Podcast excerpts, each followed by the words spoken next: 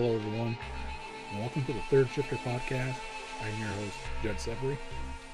Now, I am a to- you know, before we get into the uh, main body of the of this podcast, I want to talk to you guys a little bit. Um, yeah, this is going to be.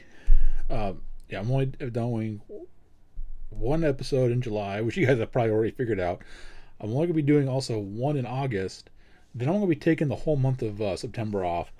Right now, there's a lot of stuff going on, and hoping by the end of September, everything is going to. I'm hoping everything is going to just settle down and mellow out, so that we can get things more on track. And and like right now, um, at this at the time of this recording, from what we just got like a, a tremendous amount of rainfall, almost an uh, amount. Yeah, we- we've usually we get a lot of you know we'll get a lot of rain in the early spring, uh, sometimes in the later fall when the hurricanes have come up the coast. We'll get a lot of rain from that. Usually July and August, it's relatively mild in New England by way of rainfall. We'll still get rain, but not like this. And last few weeks we've had tornadoes touching down. We've had um, horrendous amount of flooding. Uh, a matter of fact, uh, a friend of mine, her son, uh, she has two boys. Her her oldest I actually palled around with in high school, and uh, I should probably tell you a little bit about how redneck I am using the term pal around instead of you know a buddy or whatever.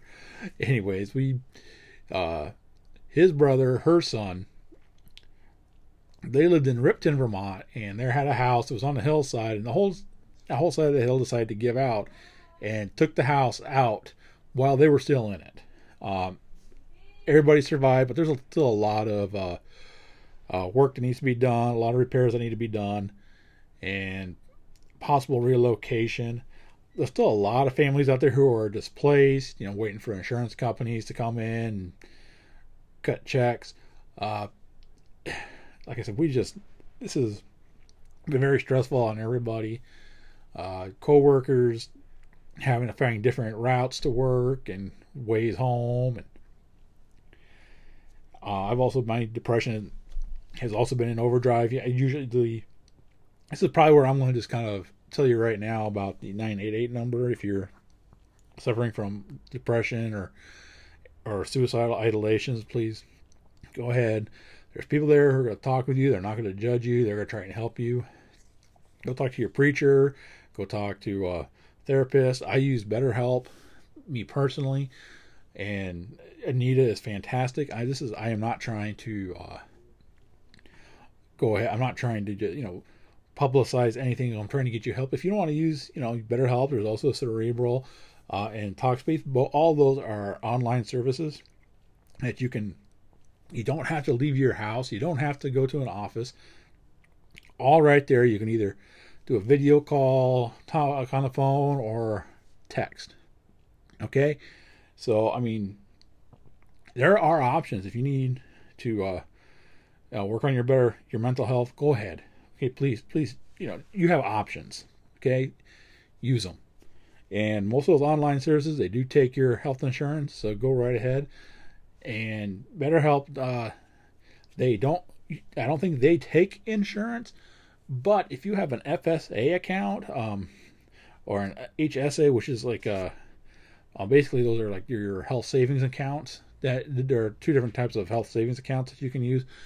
You can uh, get use those to pay for the services. So I mean, really, um, go ahead, please get the help that you need and and just you know so you you you are loved you are needed in this world. You are special to somebody.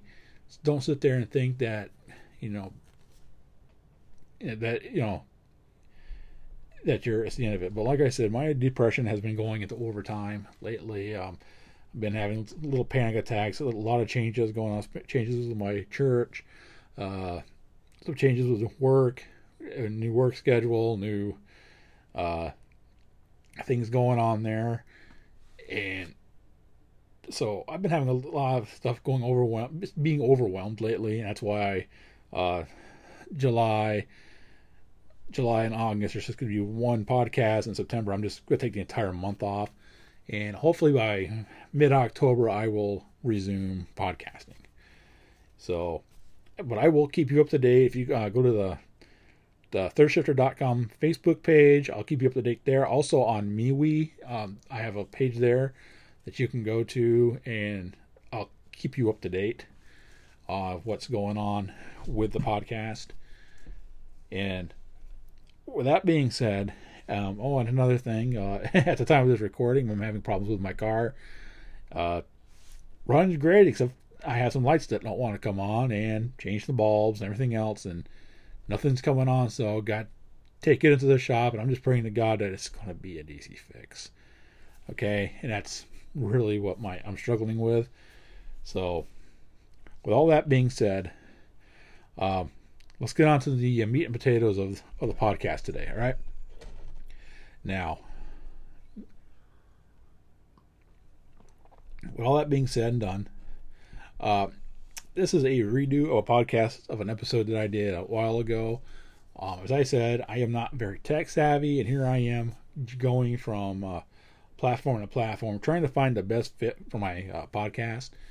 And since I am technically still, you know, not a great tech guru uh, when it comes to the podcast, I'm really wanting to learn. I love doing this, so we're going to. Uh, so what I did was I'm right now I settled well I settled with, with Anchor who later became Spotify for podcasters and so with that being said you know I'm using that but I've been on a two or three different ones that were actually paid and in the process of changing I've had a lot of episodes disappear. That didn't transfer over to platforms very well. So I've been going back, I've been redoing a few of my uh, older podcasts and just to kind of get them in there.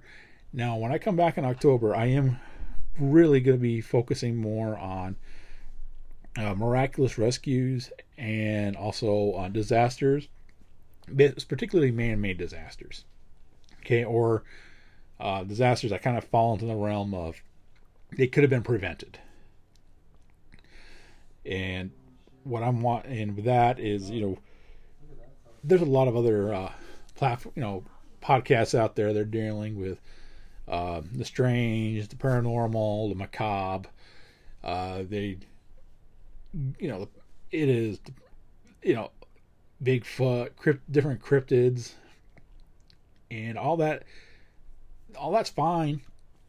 And if you really like that, I love ghost stories.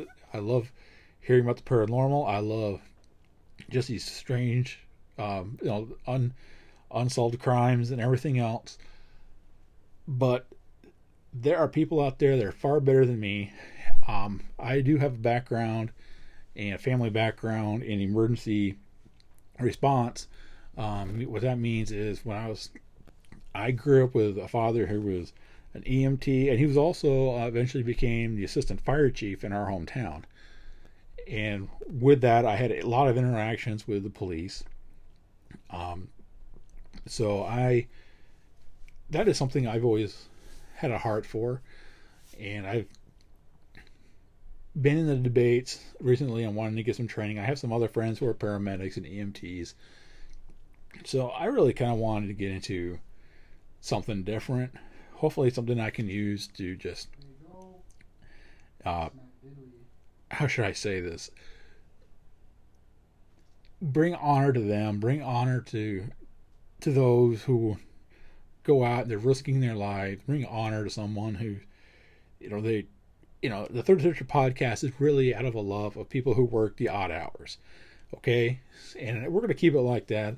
Um, we're still going to keep. I'm going to keep talking about uh, giving uh, homage to the truck drivers, to the factory workers, to the craftsmen the tradesmen, but I'm really going to give an homage to the firemen, paramedics, police officers. They don't get enough credit for what they do. They don't get enough pay for what they do. So So coming October, that's what we're going to be focusing on. And some of those disasters we're going to talk about. They're also going to be medical disasters. Uh, one I want to get into. I want to get into uh, the opioid epidemic, how that has come about. That is cover. I think that should, I probably will cover three or four different uh, categories by way of disasters that one how they could have been prevented and how it's medical, industrial, it, it just all over the place. So we're gonna we will be touching on that. I have a feeling that's going to end up being least probably, if not a two part episode, a three part episode. So we'll wait and see and get going on that. Now, by way of of disasters, I called I called this one at the time a tale of two boats. It's from October 2022, so but I'm re I'm re-recording it and me by tale of two boats. Well, it's uh, basically I'm talking about two different uh, commercial shipping disasters, boat disasters. Um, they fall you know under the tourist passenger boat disasters. Okay, and I'm not talking so much like like the Titanic and the and her and the Britannica and all those and those ships there.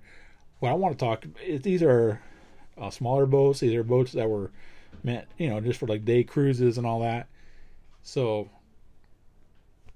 first of all, I want this was a friend of mine. She brought this up to me uh, last September when we were talking. This was the inspiration. We happened to be on Lake George on a on a, a uh, lake cruise, and those cruises are if you ever have a chance if you go to Lake George, even if it's a a similar lake to Lake George, Lake Champlain, uh, maybe one of the Great Lakes. Actually, actually, um, the other story connected to this has something to do with uh, the Great Lakes. And uh, with all that being said, uh, you know, if you if you get you know if you have a chance to go on to one of these little cruises, um, I would do it. They're relaxing. They're enjoyable. Uh, especially in the fall when the leaves are starting to change color. But this is about the uh, Ethan Allen and the Ethan Allen was a boat in October uh, 2005, actually, October 2nd, 2005, a 40 foot tour boat. It was called the Ethan Allen, uh, capsized and sank south of Cramer Point on Lake George in upstate New York. Uh, if you're wondering where Lake George is, to me, it is about hour hour 15 minutes away. Okay, uh, 20 minutes by 20 probably 20 miles by the way the crow flies uh, but by car you're looking at like a, probably close to an hour hour 40 hour hour and a half depending on the traffic and the weather and everything else uh, lake george is a beautiful lake believe it or not its northernmost point goes up towards uh, ticonderoga new york uh, and there is fort ticonderoga and more southern part point of the lake uh, it goes down to almost towards Glens Falls, and at that point is uh, I believe it's uh, Fort William Henry. And if you get a chance to go to either one of those forts, uh, very historical, very you'll just love them. But with all that being said and done, let's go on. Now, the Ethan Allen was a had 47 passengers, or of mostly senior citizens from Michigan who were wanting to enjoy the fall foliage. Yeah, uh, that's and like I said, that's just a, that's a beautiful time of year. There, you know, and it's like the Adirondacks. And if you if you want if you've never been to a place where the fall foliage is just magnificent, it's the best way to describe it is like God took a paintbrush and just painted all these yellows and reds and oranges all over the trees. It is magnificent. And with that being said, and around 2:55 on that day, the Ethan Allen capsized, killing 20 and injuring many others. And you're thinking, here, okay, how did this capsize? These boats um, have to go through rigorous tests. Um, if there's any modifications made to them, they have to be approved by uh, all these different transportation agencies and state agencies before they're allowed to take on passengers. And we're going to get into that here just a little bit. Now, there now, according to the captain, there was a speculation of a rogue wave um, that came from on, from another boat that was um, called the Mohican. Yes, the last of the Mohican. That's where all that part of the country is. You know, that's where that that film was pretty much about that part of the country. And trying to say that this rogue wake, this rogue wave from the Mohican topsides his boat. Now, I don't think it takes much of a genius to realize that there's something wrong here because he's trying to blame another boat.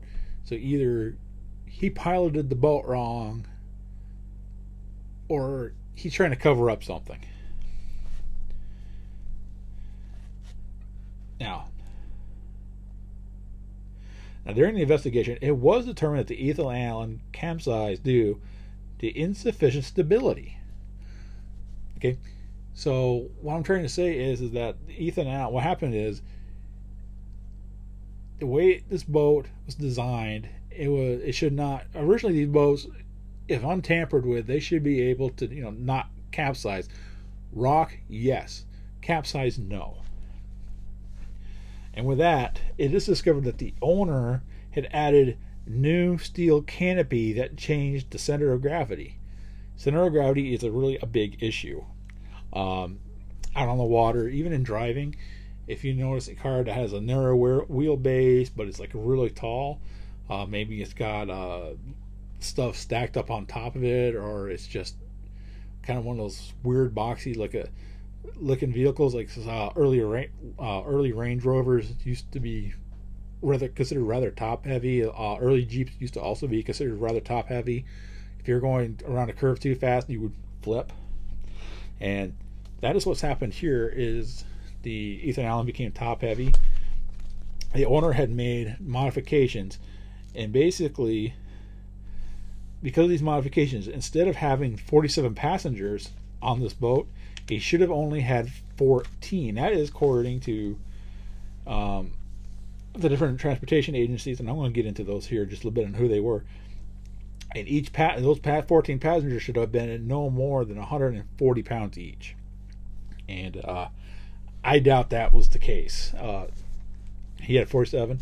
Now, the tests that were conducted to determine the uh, what happened to the Ethan Allen and how everything happened. These tests were conducted by the National Tra- Transportation Safety Agency mm-hmm, and the U.S. Coast Guard.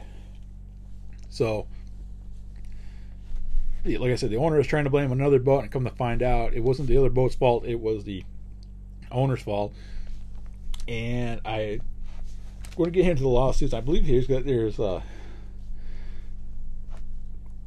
uh, something else going on, but not long after uh, the, the Ethan Allen disaster happened on Lake George, those who were involved began filing lawsuits, and not just the survivors, but uh, those who died. You know, the, those who have passed, who who died due to injuries or drowned in this accident, their living relatives, they're filing lawsuits right away. Now, Richard Paris of uh, Shoreline Cruises were indicted by a grand jury, oh, and Shoreline Cruise, him and his basically his employer they were uh, indicted by a grand jury on February 5th, 2007.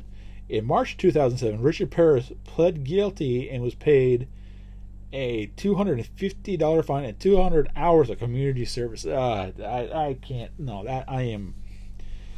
I think I remember. I remember last time I did. I was just so disgusted. Um, and it's about the same. It's going to be about the same thing with the Eastman, that were or the Eastland disaster, where uh, those who should have been held responsible were not held responsible. Man, it's uh, oh sorry, two hundred fifty bucks and two hours, hundred hours of community service that should have been. I I don't know. It was also revealed that the insurance that Shoreline Cruises had was fraudulent.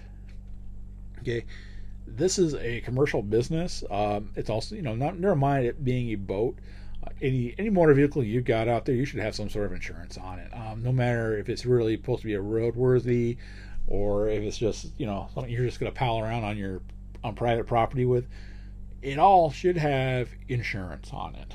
And this is a commercial business, um, commercial tourist business, and they had they basically said we have insurance, but they didn't have insurance. Basically, two weeks after the disaster, it was announced that Shoreline Cruise had no insurance to cover their claims of the accident.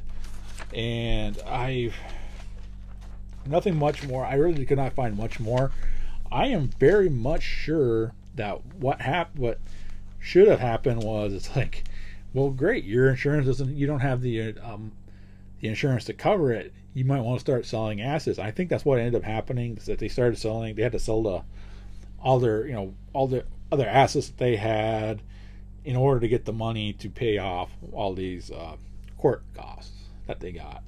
Well, I'm sorry, still 200. I mean, $250 as a truck driver uh, when i was driving truck i had some axles that were uh, registered 10 in california 10 pounds over the axle weight and i got a $700 fine for that.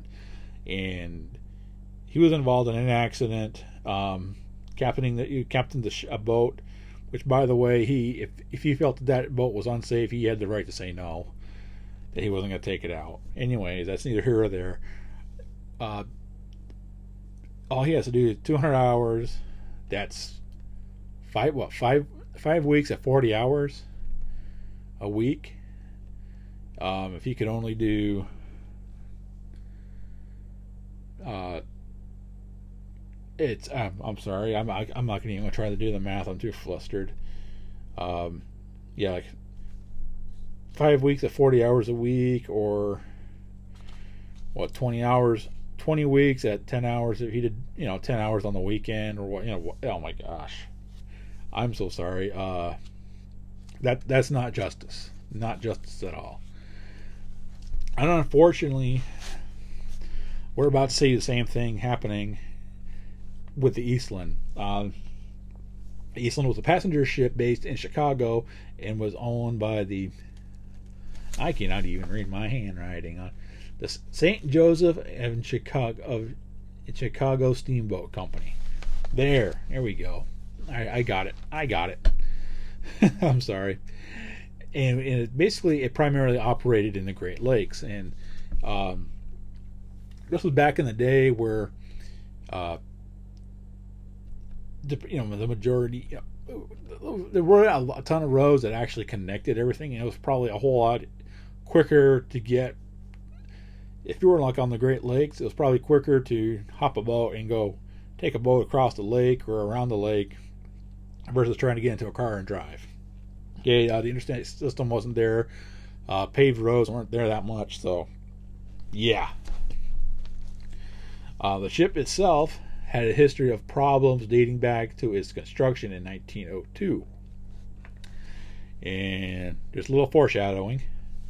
July 24, 1915, the Eastland, along with four other ships, were chartered to transport employees of Western Electric Company company's Hawthorne Works, uh, Western Electronics. That was the base.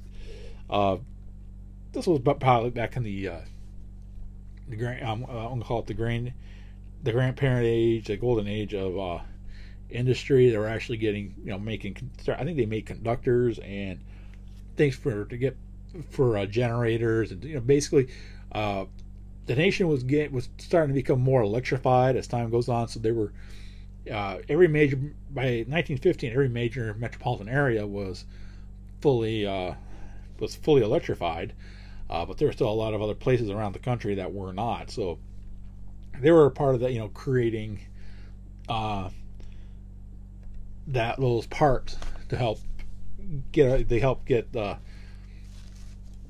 to get everybody electricity around the country. Now, this is kind of a big deal. They were uh, getting ready to go. Now, the whole story. I'm going to I'm going to kind of veer off my notes, and I'm going to just go ahead and tell the story. Now, what was going on here was there was um, Hawthorne Hawthorne Works, uh, Western Electric they were this was a, like an employee appreciation day okay Uh, they're were in the middle of uh, taking all these employees to it. There were uh, it was just, I believe it was just over in Indiana, and like I said before, it was quicker to take a boat than it was to drive, and this was a huge treat. So Western Electric chartered these four boats, and they were taking them from Chicago and the east the East River. Uh, that famous picture of Chicago where you see the East River going down. It's like in nearly every movie based in Chicago, you see the it's the East River. Okay, that's where these boats were parked, and they were loading them up not just with company employees, but their family, their friends, and they were going to this this big old day long picnic. So this was a this whole thing was a huge deal. Now, da da da. Now, while docked in the Chicago River, the Eastland began to lean to one side due to being already top heavy. Uh-huh. Remember what I just said? From additional boats. Now, um, these boats were actually not long. You got to think. I think it was uh, 1912, uh, pre World War One. We just had a huge major disaster happen. That was the uh, the R the RMS Titanic. It sank, and all these people are so all these companies around. They don't want another Titanic, so they are adding boats. Okay, they are making sure there is enough lifeboats for all passengers who are going to be on that on those boats. And so on this particular day, uh, probably more passengers than, than, normal are going onto this ship. They already they are already uh, put new lifeboats all over these ships. This this one ship, particularly the Eastland, has already had a record of having issues and different problems. So now we're starting to lean to one side. Now, they started boarding the ship at around 6:30 a.m., but by 7:28, the Eastland had tipped to his side in the middle of the Chicago River in 20 feet of polluted water. Now, I want you I want you guys to think for just a minute. Um, Chicago East River, there that is not the only time you know it's usually now it's pretty crystal clear and everything else. Um, it is a city, so there is probably some raw pollution going into it, but nothing horrendous, unlike back then. Now, back I want you I want you to think about this for just a minute. Back then, it was nothing for sewers to be for people's you know household sewers to be going draining into rivers and into lakes. Uh, it is i mean you did not want to go into a river back in this day and and, and pointing out the fact that this is polluted water i mean this is very significant okay because now these people don't only have to worry about drowning but now they have to worry about diseases and other infections that they're going to get from from the water now after the, the eastland um, capsized people on shore um, they, they begin to jump into the river to help the survivors to shore. Now there weren't just people who were sitting on the, you know, out on the decks of the ship. I mean, this wasn't an open decked ship. Um, they were there were other, you know, different. You know, there were enclosed decks. You know, you kind of you go down to the lower deck. You know, like different compartments, different cabins. So a lot of these people, that's where they were at. They had, they were trapped inside. But fortunately, also like the case of the uh, of the Ethan Allen, and I forgot I failed to bring this up. And the Ethan Allen, local boaters, uh, people who had their own little private boats, pontoon boats, speed boats, whatever, they're out there and trying to enjoy the water. Like the, in the case of the Eastland, they went out to help. Okay, and stuff like this this is what really gets gets to my heart is um I know you probably probably it has to happen in other countries but you just hear about it in America the spirit it is not when we see a disaster happen we don't sit there and say um well there's people who do say it and there's in my opinion, they're heartless. But the majority of people in, in the United States, they turn around and they say, I got to do something. I got to do something to help. And that is what we that is what we do. And I am terrified that there's going to be a day the government is just going to crack, you know, the way things are going in our government, the way things are going in our societies, that it's going to get to a point where we're, we're just going to be going, oh, I'm so sorry, my throat is starting to get out on me, so I got to go through this real quick. That this particular spirit that I'm reading about here with the Eastland and also with the Ethan Allen, it's going to get quenched to where the government will get to it when the government gets to it. And I can go on about back down in the south, some hurricanes where people on their with airboats would after a storm goes through and you got major flooding, they would just get on their airboats and they'd be shooting around, you know, rescuing people, and the government got FEMA got mad about it and that's neither here or there. I'm not I'm not here to, to trash the government. I'm here to tell you a story of a disaster that happened.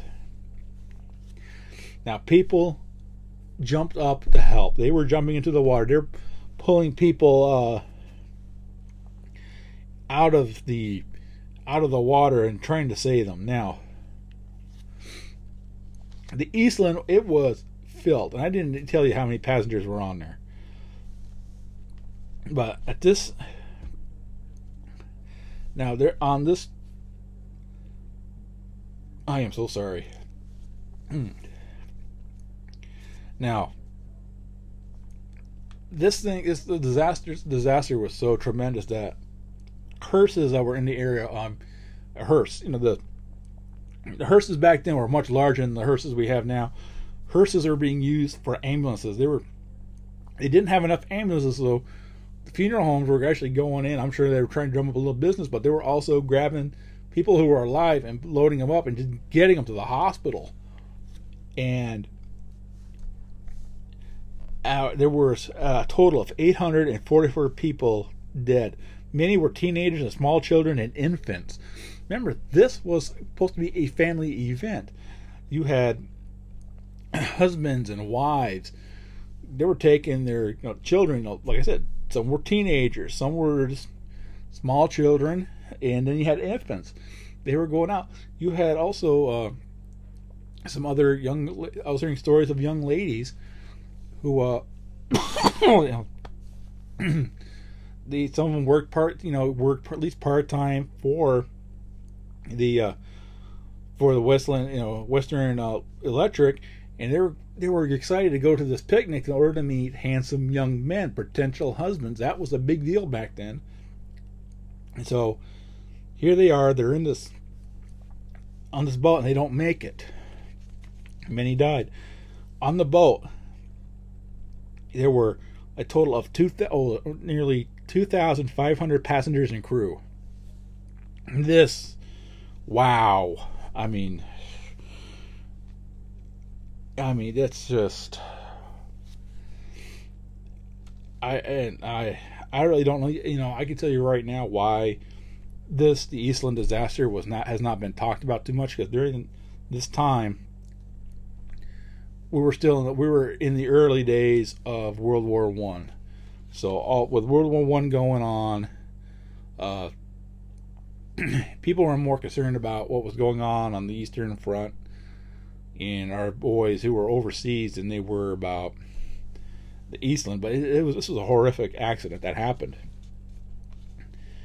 Many politicians laid out the dead in auditoriums so that individuals who have missing loved ones can walk through to identify the dead. This is oh wow, this is horrific.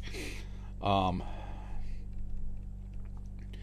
this I mean I I I just don't know what this this is this this had. I mean, I, I don't think I could handle ever being getting a phone call saying, uh, "All we know is one of your kids, one of your loved ones was in this mass accident, and we need you to come down to this auditorium and just walk through and see if you can identify them." I I just don't think I could do it. And also, entire families were were lost in this. Um, like I said, this was a family event. You probably had fathers, mothers, and children. They're probably below deck on the ship. when it tipped over and it tips over, they can't get out. Water's rushing in. I, I'm, I'm like, I, I just, I, I just can't think. I just can't think of it right now.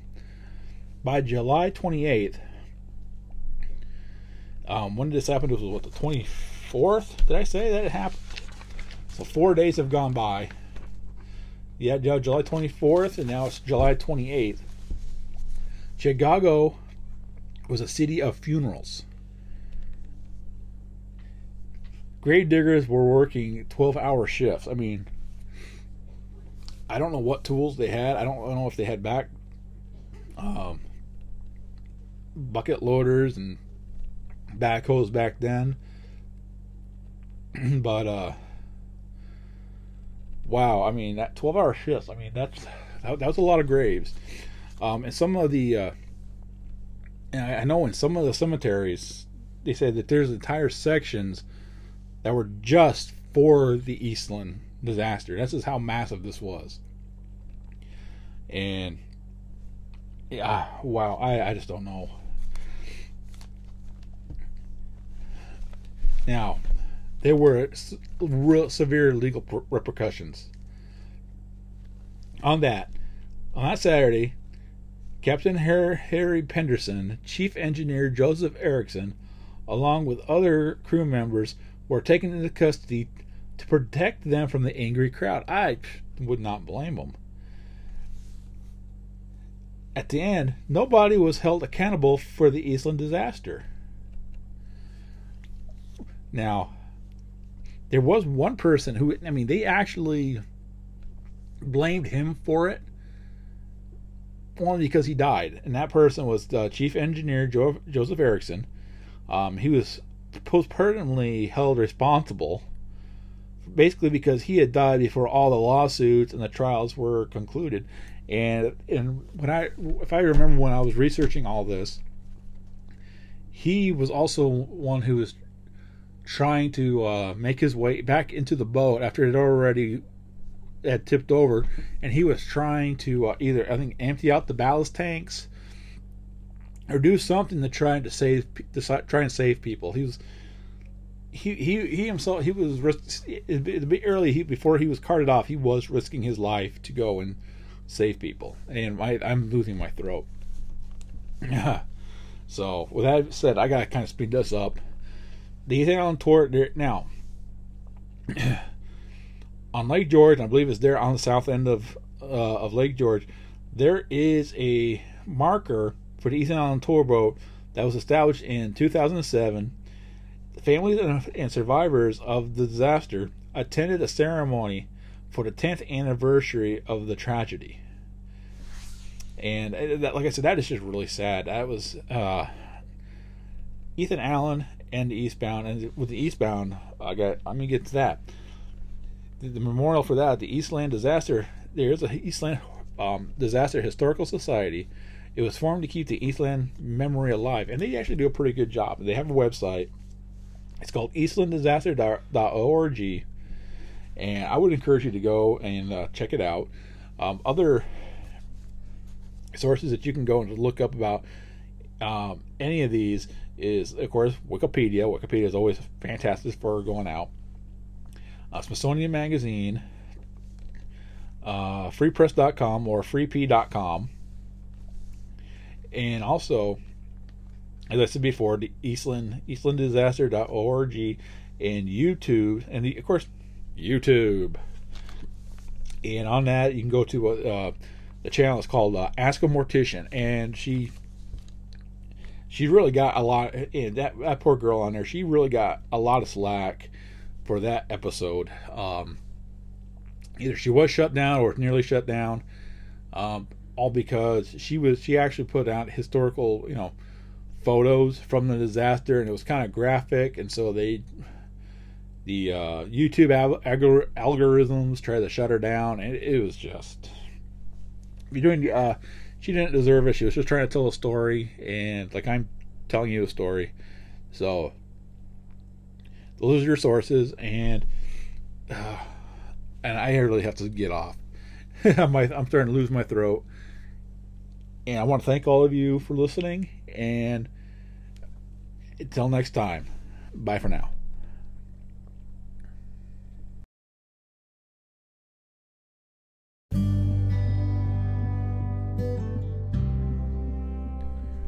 Hey everyone, in closing today, I want to read to you out of the book of Jeremiah, verses 12 and 13. Then you will call upon me and go and pray to me, and I will listen to you. And you will seek me and find me when you search for me with all your heart. Uh, but, you know, real quick, basically, what he's trying, what the what the, author's trying to say is that when we're seeking God with a whole heart, and when we're praying with a whole heart, that is when God is going to hear us. And when we're searching for Him with a whole heart, that is when we're going to find Him. Okay, that is probably the short, sweet, hard to beat version of of that verse. And so, as you go out today, God bless and talk to you soon.